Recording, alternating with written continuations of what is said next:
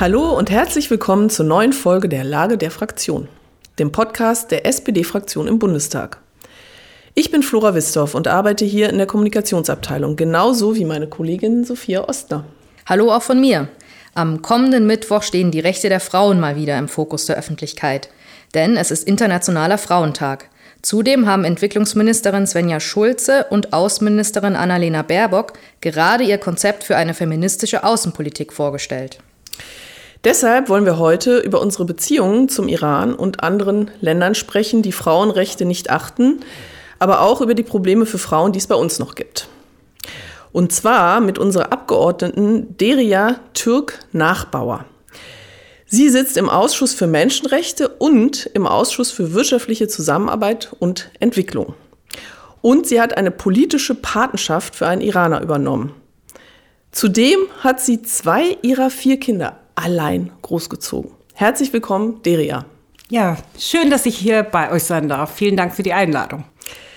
Deria, bevor wir jetzt hier ganz tief einsteigen äh, in die Lage im Iran und die feministische Außenpolitik, würden wir gerne erstmal kurz was über dich erfahren. Sag uns doch mal drei Dinge, die unsere ZuhörerInnen über dich wissen sollten. Ich bin engagierter und leidenschaftliche Sozialdemokratin, würde ich äh, behaupten. Ich komme aus dem tiefschwarzen Schwarzwald und versuche da die rote Fahne hochzuhalten. Und das tue ich gegen viele Widerstände und ich hoffe, dass ich es ganz gut mache. Drei Dinge. Bin leidenschaftlich, rot und aufrecht. Das klingt gut. Ähm wir würden jetzt zu Anfang gern erstmal noch wissen, wie kam es denn eigentlich zu deinem Engagement für den Iran? Als Menschenrechtspolitikerin bleibt es natürlich gar nicht aus, sich um solche Themen, wie die gerade im Iran passieren, ähm, um sich darum zu kümmern. Als Menschenrechtspolitikerin sehe ich zu, dass die Menschenrechte eben überall geachtet werden und das, was im Iran passiert, das ist keine neue Entwicklung, passiert schon lange. Es war gut, dass wir die öffentliche Aufmerksamkeit darauf gelenkt haben. Und da bleibt sich aus, sich eben mit den Menschen, die dort unterdrückt werden, vor allem mit den Frauen zu solidarisieren und denen eine Stimme zu geben hier im Deutschen Bundestag. Du hast ja auch eine politische Patenschaft übernommen. Äh, erzähl doch mal, wie es dazu kam und äh, wer dein Pate ist. Mein Pate, inzwischen ist es meine zweite Patenschaft, ist Mehdi Mohammad Fard. Er ist 19 Jahre alt, das ist er leider im Folterknast geworden, ist Tattoo-Artist und Friseur. Man hat nicht allzu viel über ihn in der Öffentlichkeit erfahren. Ich habe Kontakt mit Familienmitgliedern, die im Ausland leben, Kontakt aufgenommen. Und die haben mir ein bisschen was zu ihm erzählt. Er ist ein junger Mann, der voller Träume war und von einer Zukunft in Freiheit geträumt hat und war bei diesen Protesten mit beteiligt. Das Mullah-Regime wirft ihm leider vor, er sei einer der Redelsführer und Anführer dieser Protestbewegung gewesen und somit ist er zweimal verurteilt worden. Er ist mit der zweifachen Todesstrafe belangt worden und sitzt seit Oktober in Folterknast in Isolationshaft. Ihm geht es wirklich sehr schlecht. Medizinische Versorgung bleibt leider aus. Seine Cousine aus England berichtet mir, die Zelle sei mit Kakerlaken und Ratten überfallen. Er hat mehrfach sexuellen Missbrauch erlitten. Er wurde vielfach wirklich vergewaltigt.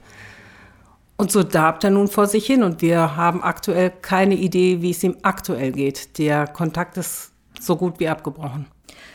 Was genau bewirkt denn ähm, deine politische Patenschaft oder was erhoffst du dir auch davon? Ich erhoffe mir, dass all diese unterdrückten Menschen, die kein rechtsstaatliches Verfahren hatten, eine Stimme und ein Gesicht in der Öffentlichkeit bekommen.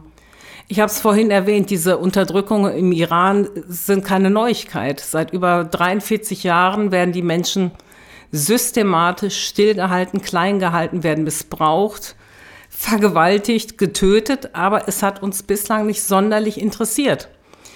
Und diese Protestbewegung, ich nenne es eigentlich Revolution, ich denke, ähm, wir sind noch nicht am Ende.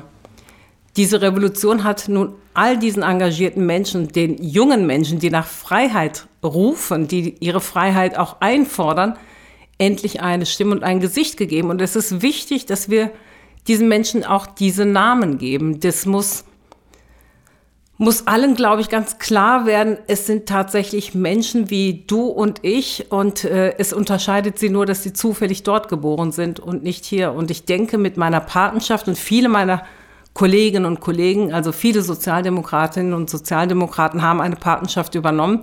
Und wir haben es tatsächlich geschafft, dieses Thema eine Weile, zum, zumindest eine Weile in der Öffentlichkeit zu halten auf der Agenda. Wie viele SPD-Abgeordnete haben eine solche Patenschaft übernommen, weißt du das? Also insgesamt sind es, glaube ich, 300 Patenschaften. Von uns sind es die meisten, ich glaube, über 120 oder so sind von uns. Wenn du sagst, Öffentlichkeit ähm, spielt eine ganz wichtige Rolle, würdest du dann auch sagen, das ist so ein Punkt, was jeder Einzelne auch tun kann, ähm, aufmerksam machen auf Inhaftierte oder politische Patenschaften auch im Netz zu unterstützen? Ja, das ist ein unheimlich wichtiger Beitrag und das ist auch das, was ich von den ähm, ganzen Aktivistinnen und Aktivisten immer wieder zu hören bekomme. Jeder und jede kann den Beitrag dazu leisten. Social Media, die Posts teilen, liken, Reichweite generieren. Denn wir sind der einzige Strohhalm, den die Menschen dort noch haben. Sie brauchen die Öffentlichkeit. Die, der Zugang zum Internet ist im Iran ganz, ganz doll beschnitten.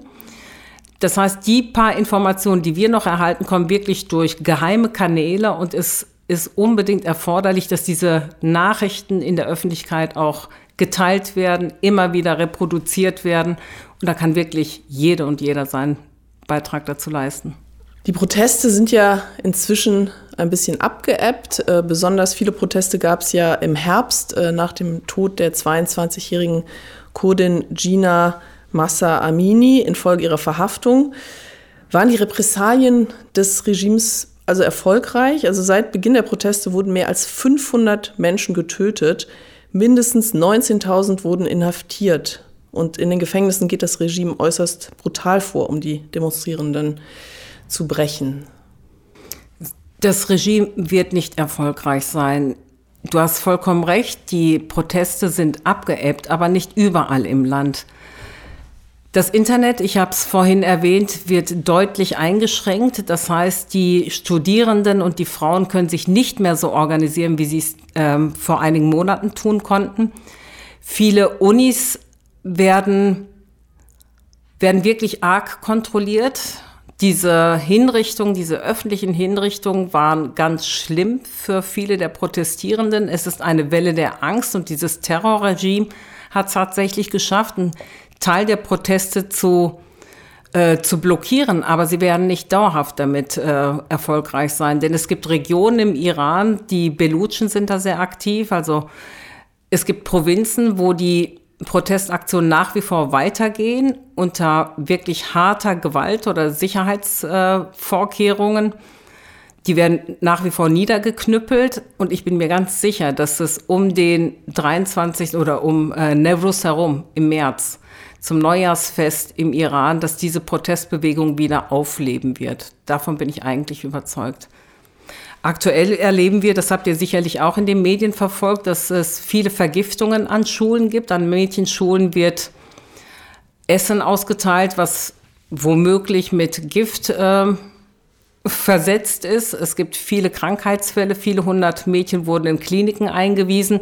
Es ist eine Welle der Angst. Also man versucht, die äh, Öffentlichkeit, vor allem die Schülerinnen und Studentinnen, so, so unter Druck zu halten. Und leider ist es ihnen momentan ein Stück weit gelungen, aber es wird nicht dauerhaft gelingen.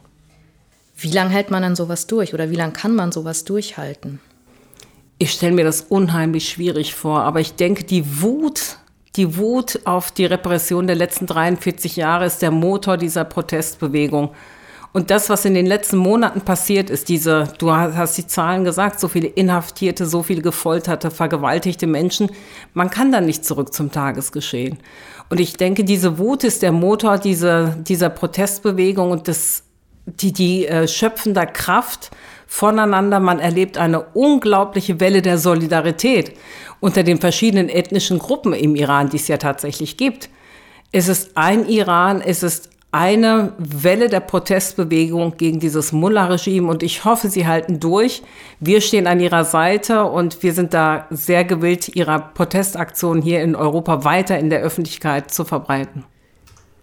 Das ist natürlich toll, dass, dass äh, ihr das macht, diese Patenschaften und auch diese Öffentlichkeit schaffen. Ähm, viele fragen sich aber bestimmt, ob ein großes, wichtiges Land wie Deutschland nicht auch noch mehr tun kann.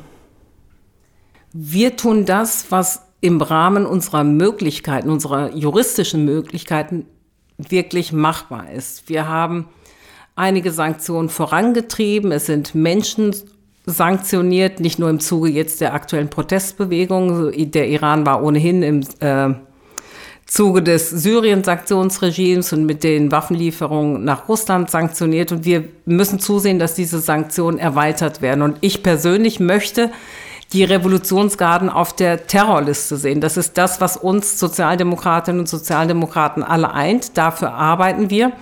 Aber es gibt eben Rahmenbedingungen. Wir können nicht von uns aus ohne rechtliche, äh, ohne Rechtssicherheit sagen, okay, wir setzen die jetzt auf die Terrorsanktion, äh, auf die Terrorliste. Es geht nicht. Es müssen einige juristische Bedingungen erfüllt sein und daran arbeiten wir, dass Europa da eben mitzieht. Kannst du äh, unseren ZuhörerInnen vielleicht nochmal erklären, was genau ist die EU-Terrorliste und was sind diese juristischen Bedingungen? Also wie genau würde das denn dann funktionieren, dass die da drauf kommen? In einem der Mitgliedstaaten müsste die Revolutionsgarde als äh, Terrororganisation verurteilt werden, damit das die ganze europäische Gemeinschaft eben übernehmen kann. Wenn die Revolutionsgarden als auf die Terrorliste kommen, dann sind sie tatsächlich sanktioniert. Das ist ja ein Riesenapparat mit Hunderttausenden von Menschen. Dann äh, würden die Konten eingefroren werden, die Ein- und Ausreise wäre behindert und ähm, das Leben in Europa, wie es einige von denen gut führen oder Familienangehörige, die in den Staaten leben, die in Europa leben und sich ein gutes Leben gönnen, damit wäre es dann vorbei. Und dafür arbeiten wir oder daran arbeiten wir. Aber wie gesagt, das ist ohne, nicht ohne weiteres möglich, weil keines der Mitgliedstaaten momentan eine Verurteilung der Revolutionsgarden als Terrororganisation vorgenommen hat. Also wenn wir das aber vornehmen würden, Deutschland, Mitglied der EU, ja, dann, dann ginge es, aber wir müssten eben nachweisen, dass die hier terroristisch aktiv waren. Und solange wir denen nicht nachgewiesen haben, dass sie hier einen Terroranschlag verübt haben oder dass sie terroristische Tendenzen hier haben, dann gucken wir ein bisschen in die Röhre. Aber bin mir sicher, dass da noch eine Lösung gefunden werden wird. Hast du eigentlich gerade noch ähm, Kontakte in den Iran? In den Iran leider nur noch über Umwege also durch Aktivistinnen und Aktivisten, die Familienangehörige dort vor Ort haben. Ich habe eben, eben von meiner zweiten Patenschaft gesprochen. Ich habe ein, die erste Patenschaft äh, war ein junger Mann, 14-Jähriger, der ist inzwischen Gott sei Dank freigekommen. Seine Mutter schreibt mir ab und an, er kam frei, er war angeblich auch einer der Redelsführer, der Organisatoren dieser Protestbewegung mit seinen 14 Jahren. Und dann war der drei Monate im Knast, auch in Isolationshaft, wurde auch sexuell missbraucht. Er war mit Schrotkugeln übersät. Medizinische Versorgung hat man ihm auch versagt. Die Wunde hat sich entzündet. Der kam dann halt irgendwann frei nach drei Monaten und ihm geht's richtig schlecht. Seine Mutter schreibt mir regelmäßig und bittet um Hilfe. Sie sagt die Zukunft ihrer beiden Kinder. Der äh, junge Mann hat noch eine Schwester, die ist ein Jahr älter. Die Zukunft sei für die vorbei im Iran und ich soll zusehen, dass sie da rauskommen. Aber das kann ich natürlich nicht als Abgeordnete. Und das sind so sehr bittere Momente, wenn man das Flehen dieser Mutter hört. Holen Sie bitte meine Kinder hier raus und ich weiß, mir sind die Hände gebunden. Das ist wirklich sehr, sehr bitter. Aber zumindest ist er nicht mehr im Gefängnis wird natürlich nach wie vor überwacht und das Verfahren ist auch noch nicht vorbei. Es kann jederzeit sein, dass sie ihn wieder einkassieren. Mal schauen, wie das weitergeht. Ähm, die SPD-Fraktion hat sich ja auch dafür eingesetzt, die deutsch-iranische Parlamentariergruppe aufzulösen. Kannst du da auch nochmal erklären, was das überhaupt für eine Gruppe war und was das bewirkt, dass man die auflöst? Parlamentariergruppen sind ganz wichtige Instrumente, um eben den Dialog zwischen Nationen, zwischen Parlamenten aufrechtzuerhalten. Ich bin ja auch in diversen Parlamentariergruppen und ich finde das eine sehr, sehr bereichernde Angelegenheit. Aber es war wichtig und genau richtig, diese Parlamentariergruppe mit dem Iran aufzulösen. Denn es kann keinen Dialog geben mit Abgeordneten, die zu einer großen Mehrheit für die Todesstrafe stimmen, die ähm, zwei Drittel davon haben sich dafür ausgesprochen, dass all diese Protestierenden auf den Straßen mit dem Tod, zum Tode verurteilt werden sollen. Und mit solchen Abgeordneten, was will man da für Gespräche führen? Also da ist überhaupt nichts mehr zu sagen. Und das war ein sehr wichtiges Zeichen und ich bin wirklich Gabriela Heinrich unheimlich dankbar dafür, dass sie diese Initiative ergriffen hat. Glaubst du denn, dass das irgendwelche Auswirkungen hat äh, auf die Lage im Iran oder das Regime vielleicht irgendwie ein bisschen ärgert oder unter Druck setzt oder ist das einfach nur symbolisch? Das wird die natürlich schon ärgern, dass wir sagen, wir wollen keinerlei äh, parlamentarische Kontakte mit euch haben. Das wird sie aber nicht zum Umdenken bewegen, das glaube ich nicht. Aber für die Community, für die Exil-Community war das unheimlich wichtig. Da habe ich ganz viele Zuschriften erhalten, die sich sehr dankend geäußert haben. Denn das sind wirklich Signale, die das Mullah-Regime jetzt braucht. Mit so einem Regime wollen wir eigentlich nichts zu tun haben. Da gibt es überhaupt keine Dialogplattform. Worüber will man mit denen sprechen, mit Mördern und Verbrechern? Man fragt sich ja, also die Beziehung Deutschland-Iran. Ähm, was kann die Bundesregierung noch weiteres tun, um eben äh, da Einfluss zu nehmen, dass die Frauenrechte und überhaupt ähm, die Rechte der Menschen dort ähm, geachtet werden? Jetzt haben letzte Woche ähm, Annalena Baerbock, die Außenministerin, und Svenja Schulze, unsere Ministerin für wirtschaftliche Zusammenarbeit und Entwicklung, ähm, ein Konzept für feministische Außenpolitik vorgestellt. Da würde man sich ja gleich denken, ja, passt doch gut zusammen, können wir gleich anwenden äh, im Iran. Ähm, erklär doch vielleicht erstmal, was genau ist feministische Außenpolitik und dann können wir hinterher darüber reden, inwiefern wir das da überhaupt anwenden können. Ja, darüber können wir gerne sprechen. Feministische Außen- und feministische Entwicklungspolitik eint der Gedanke, dass eben 50 Prozent der Bevölkerung, die Frauen ja nun mal ausmachen, Teil sind an dem politischen Gestaltungsprozess Zugang haben zu Ressourcen, Zugang haben zur Repräsentation, Zugang haben äh, zu Rechten. Und ähm, das ist momentan nicht in allen Ländern gegeben. Feministische Außen- und Entwicklungspolitik heißt nicht, wir machen jetzt nur noch Politik und Entwicklungsprojekte für Frauen. Gar nicht, überhaupt nicht. Feministische Außen- und Entwicklungspolitik bezieht alle Personen mit ein nur mit einem größeren Augenmerk auf marginalisierte Gruppen, auf Frauen, auf äh, behinderte Menschen, auf queere Menschen und wir möchten eigentlich alle im Blick haben. Also ich habe heute Morgen erst ein Gespräch gehabt mit diversen Frauenorganisationen aus dem globalen Süden, die sich riesig über dieses Papier freuen. Jetzt müssen wir es natürlich mit Leben füllen. Du hast es gesagt. Warum können wir das im Iran nicht anwenden?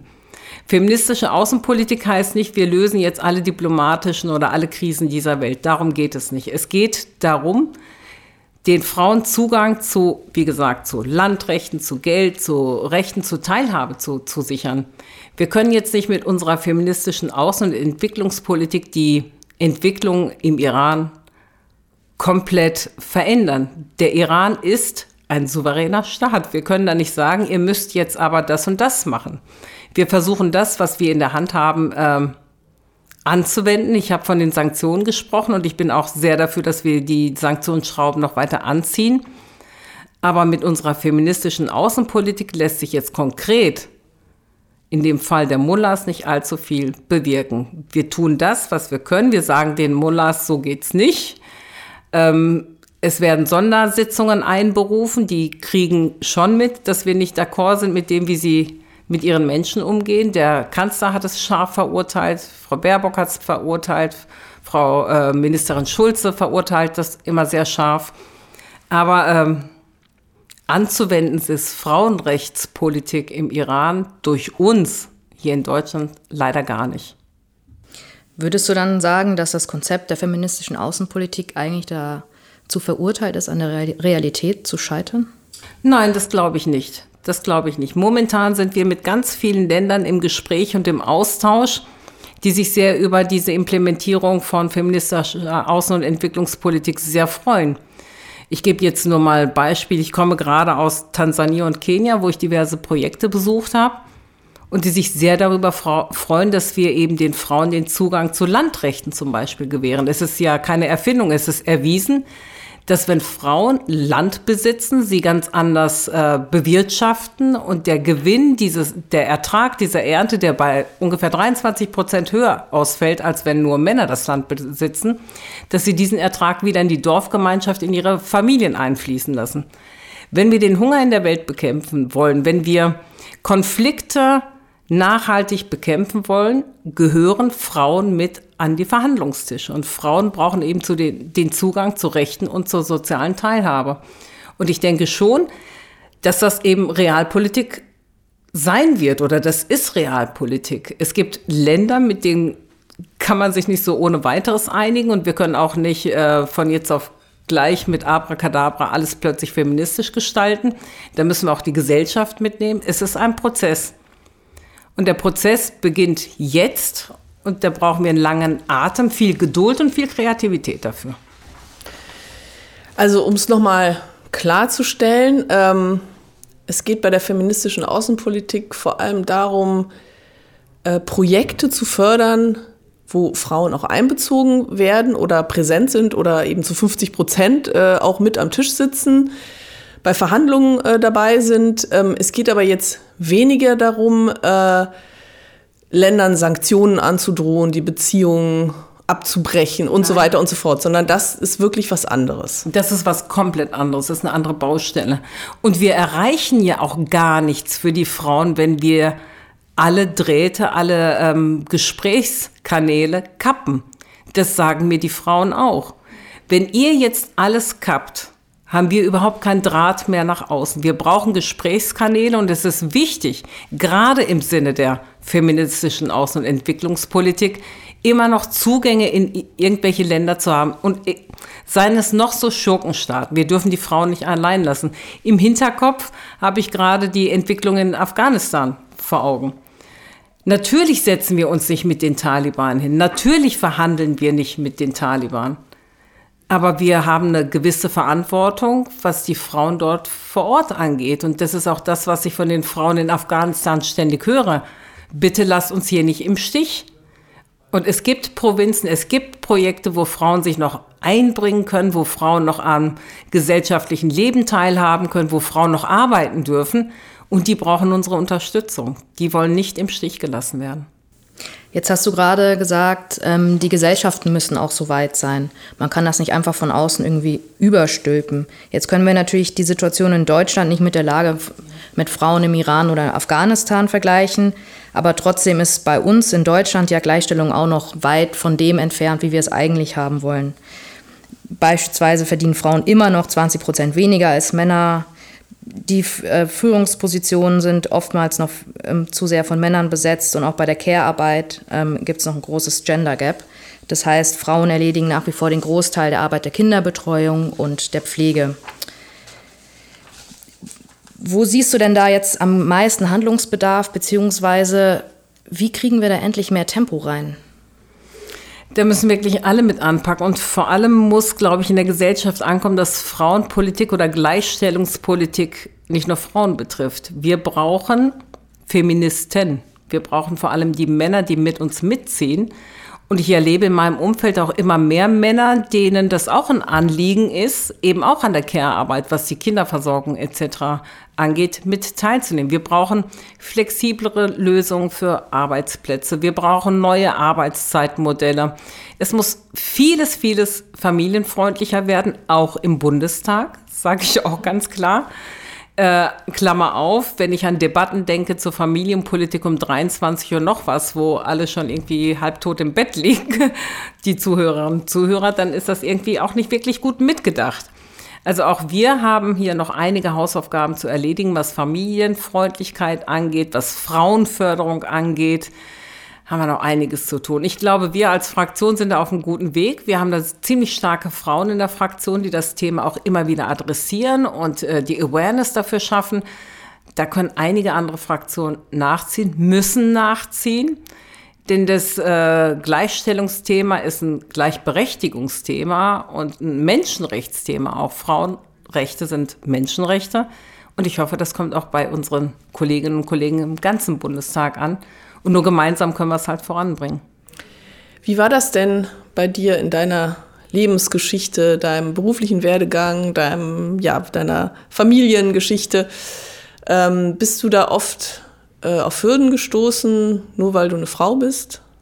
Ja, für viele war ich natürlich der Jackpot, nicht nur als Frau, sondern als Frau mit Migrationshintergrund und aus Ostwestfalen im tiefen Südwesten Deutschlands war ich irgendwie der doppelte Dreifach-Jackpot. Also zweimal Migrationshintergrund, Frau, rot und auch noch laut.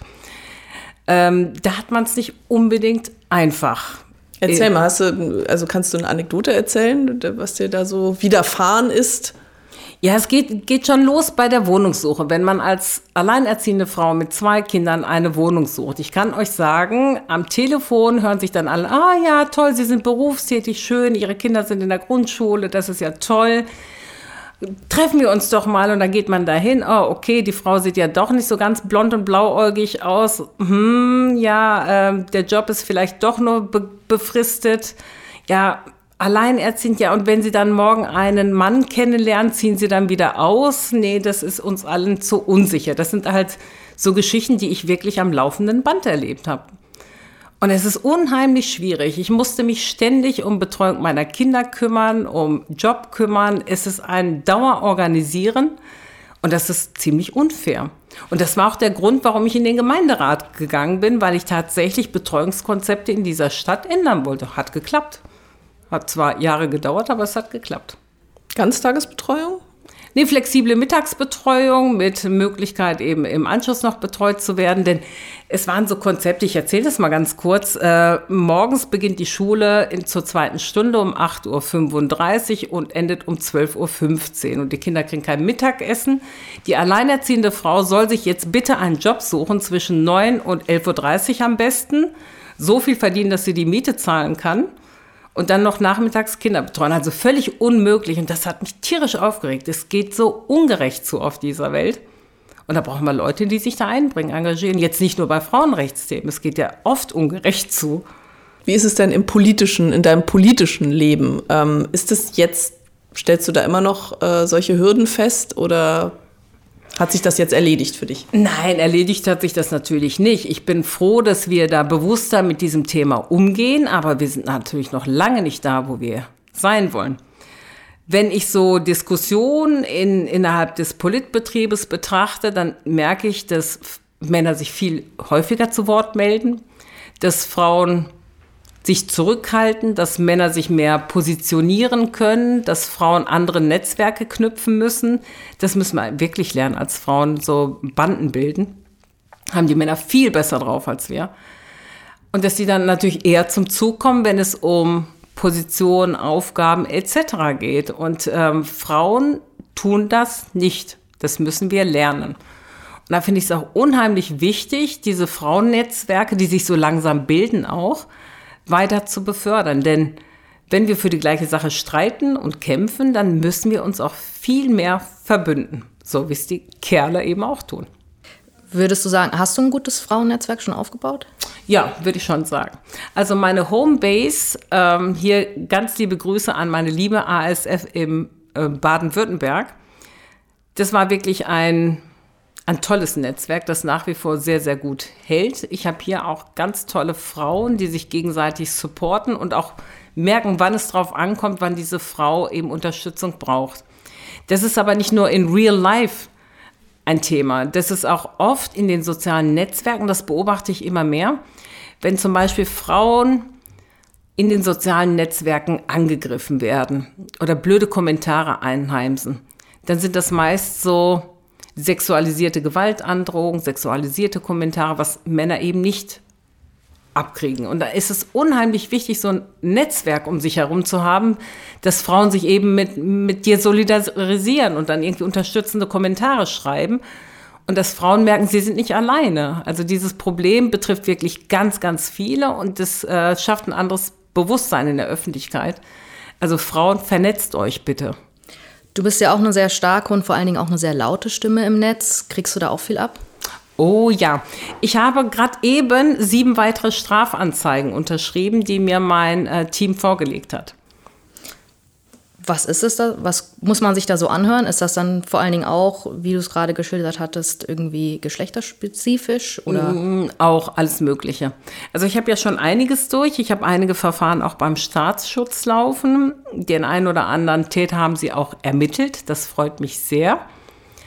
Ähm, Es ist sehr viel sexualisiertes Zeug, aber auch, wo sie mir was weiß ich was an den Hals wünschen, wo sie meine Kinder gerne an die Front in den Donbass schicken wollen.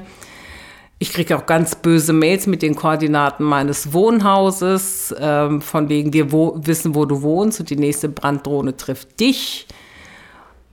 Damit kann ich noch halbwegs umgehen. Womit ich ein Problem habe, ist, wenn mein geschützter Raum, mein Zuhause, wenn diese Grenzen überschritten werden, wenn es dann bei mir daheim das Telefon klingelt, mein Sohn geht dran und wird dann beschimpft und beleidigt und angeschrien oder meine Hauswand wird mit Nazi-Symbolen besprüht, da habe ich ein kleines Problem. Wie schützt du dich da? Also ich meine jetzt innerlich, so dass dich das nicht so verletzt. Ja, ganz am Anfang hat mir das echt persönlich sehr zugesetzt. Ich dachte, oh Gott, jetzt kann ich ja gar nichts mehr sagen, die wollen mich ja einschüchtern. Aber nein, genau das wollen sie. Sie wollen mich einschüchtern und ich will nicht, dass solche Kräfte gewinnen. Und wenn ich leise bin, haben die gewonnen und das lassen wir nicht zu.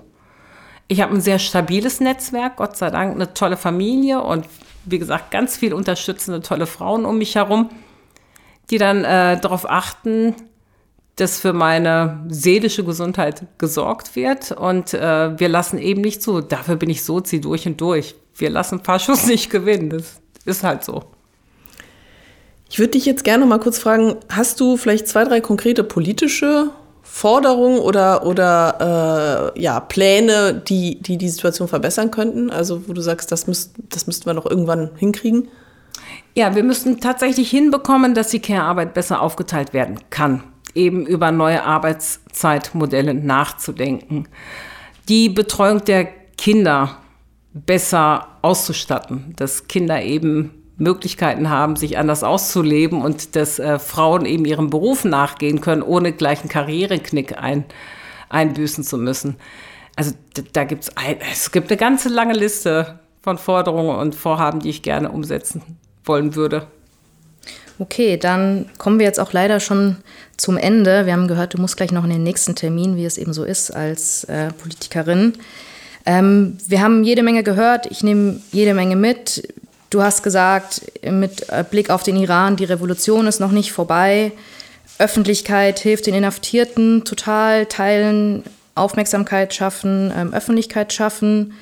Auch hier in Deutschland haben wir noch jede Menge vor, wie du gerade gesagt hast. Die Liste der Forderungen ist lang und die Frauenbewegung, denke ich, hat mit dir eine starke Unterstützerin an ihrer Seite. Vielleicht verrätst du uns noch kurz zum Schluss, was du am Frauentag vorhast und was vielleicht auch deine Botschaft ist für all die Frauen, die nächste Woche Mittwoch auf die Straße gehen.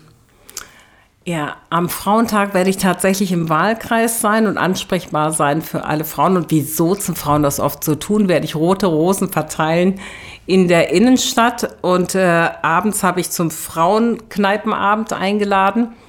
Einen Tag später mache ich mit meiner Landes-ASF und mit den Jusos ein, äh, eine Veranstaltung zu Frauen verändern die Welt. Und da haben wir hoffentlich Stimmen aus Afghanistan, aus dem Iran und aus der Ukraine da, weibliche Stimmen.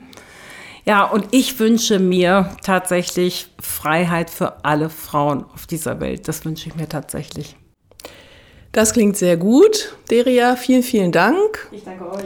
Vielen Dank äh, auch an unsere ZuhörerInnen ähm, und an Stefan Kleef, der wie immer die Technik gemacht hat. Abonniert diesen Podcast, wenn ihr die nächste Folge nicht verpassen wollt. Tschüss, bis zum nächsten Mal. Tschüss. Tschüss.